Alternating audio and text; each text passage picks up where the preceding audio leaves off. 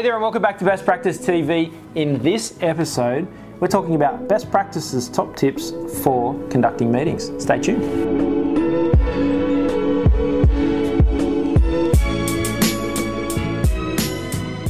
So, thanks for joining us. It's come up a bunch here in Best Practice, particularly as we're growing really, really quickly. We've got lots of new staff members joining, lots going on, lots of projects, lots of issues to resolve, lots of disasters to resolve and obviously lots of goals to achieve. And we do find that we're calling a lot of meetings and lots of people are getting together. Now, as the CEO here at Best Practice and the guy that's got to run the financial health of the business, they cost a lot. When you talk about three or four or five or six or 10 people in a meeting, you got to add up all their hourly rates.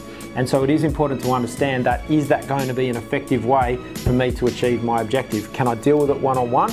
Or can or do we deal with it in a group because it's efficient? So because of the intensity of resources, it is important that there are a couple of real fundamental rules that we run with here at Best Practice and maybe you could choose to have a look at them and maybe adopt them. So the first is obviously when you're calling together a group of people to catch up, you're thinking about, well, that's going to cost the business all of the hourly rates all added up all at once and they're stopping their normal course of production. So we're talking about investing time to get people together to obviously get a return on that investment. So then we're starting to say, well, all right, what are the potential outcomes? So really important when you're calling people together to really be clear on the objective. Now it could be that you send a meeting request and you set the meeting object, the subject title of the meeting, and then the meeting objective, um, and that's really clearly communicated. Now, the timing of the meeting is really, really critical, and one of our really simple tips, and I'll get through this really quickly for you, is to start on time. And if you've said you're going to start the meeting at 11 a.m., for example, in the day, just start it at 11 o'clock.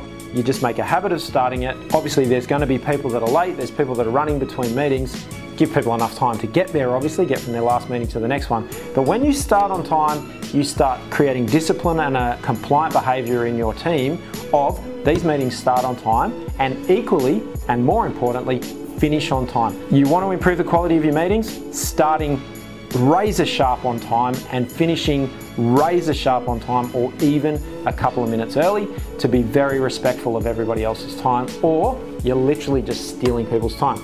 So the second thing is have a very clear agenda and then capturing the actions is the last point. So why were you there? What was the objective? So were you identifying issues, you know, you're chatting and solving those particular issues and then coming out with a set of actions and being really clear. So taking a notebook to a meeting is really important it's going to be short, sharp, delivered, really productive, and then they can get back on with their task. So that's been our top tips on meetings. I hope it helps. I'll go into more depth around management review for you in another video, and you can check out our YouTube channel.